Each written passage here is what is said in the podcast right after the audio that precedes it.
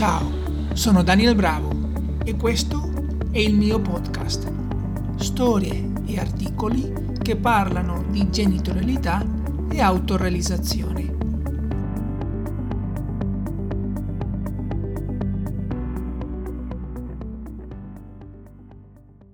Episodio numero 21.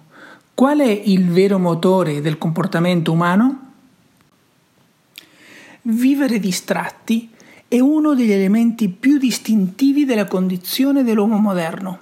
Anzi, l'essere distratti è la modalità predefinita della mente, il biosoftware che gestisce il 98% delle nostre vite. Come dice Nireyal, un noto autore, docente e investitore americano, come tutti i comportamenti umani, anche la distrazione è una strategia che il cervello ha per affrontare il dolore. Accettare questo dato di fatto non è facile, anche se l'evidenza scientifica al riguardo è schiacciante. Ma farlo presuppone dover imparare a relazionarci col dolore, che è forse il più grande vuoto culturale e spirituale che abbiamo gli esseri umani.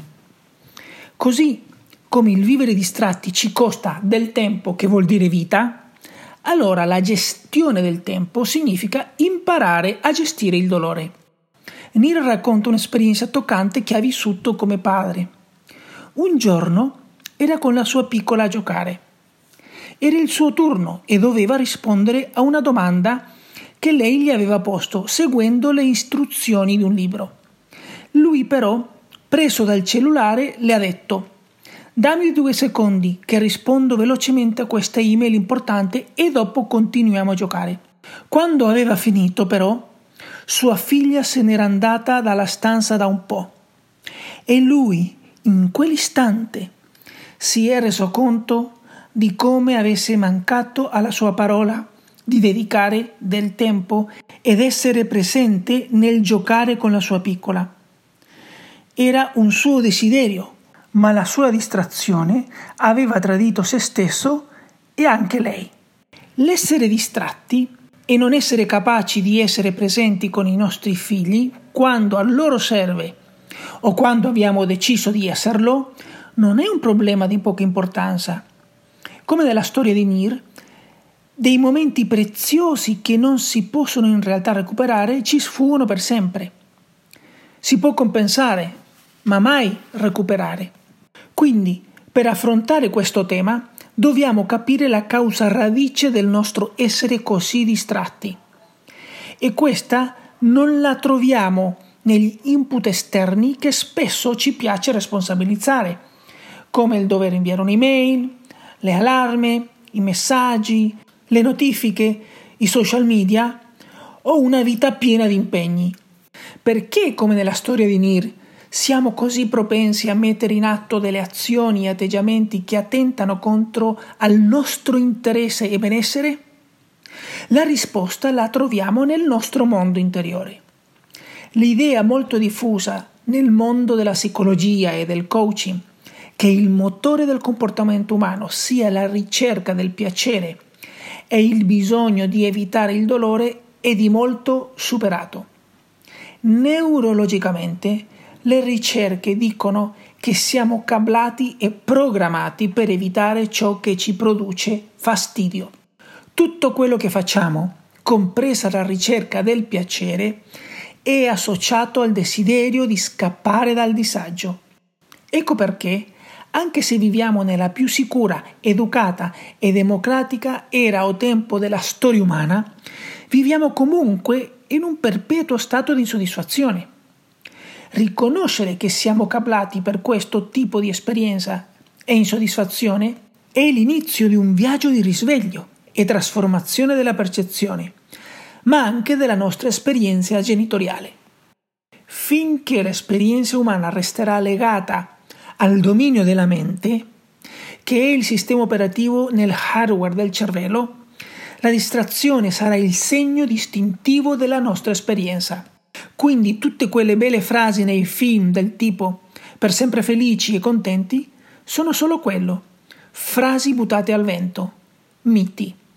L'evoluzione dopo milioni di anni ci ha dato questo cervello e una mente che divaga. Tutti i nostri antenati ci hanno lavorato duro e si sono sforzati ulteriormente perché anche loro, come noi, vivevano insoddisfatti. Quindi perché viviamo distratti? Perché non sappiamo gestire tutte quelle sensazioni ed emozioni spiacevoli. E quindi ogni volta che c'è disagio dentro, e ce n'è, ci distraiamo.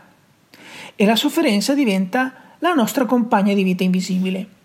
Allora, com'è che ci distraiamo? Attraverso l'attività fisica di natura inconsapevole.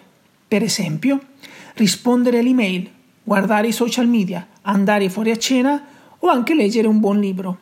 Ciò che in escalazione molto più spesso di quello che pensiamo è un desiderio di scappare, per esempio, dalla noia. E un altro modo in cui scappiamo dal disagio è attraverso l'attività mentale, attraverso le spiegazioni, i commenti, le giustificazioni e mille teorie che distolgono l'attenzione dal fatto che c'è qualcosa che produce disagio in noi. Non sappiamo stare con quello che c'è quando questo non è piacevole. Imparare a sperimentare il dolore o disagio è la porta di accesso a un nuovo ciclo evolutivo nell'esperienza umana. Il paradigma non è più cosa sperimentare, ma come sperimentare quello che c'è. Noi genitori con bambini piccoli, in cui il cervello e relative funzioni sono ancora un work in progress, siamo privilegiati perché possiamo apprezzare in loro, in modo lucido e molto didattico, ciò che ci manca come adulti, l'essere attenti e non distratti. Episodio numero 21. Qual è il vero motore del comportamento umano? Ti invito a seguirmi registrandoti alla newsletter, seguendo il mio podcast su Spotify o registrandoti al mio gruppo Facebook La genitorialità come scuola di vita.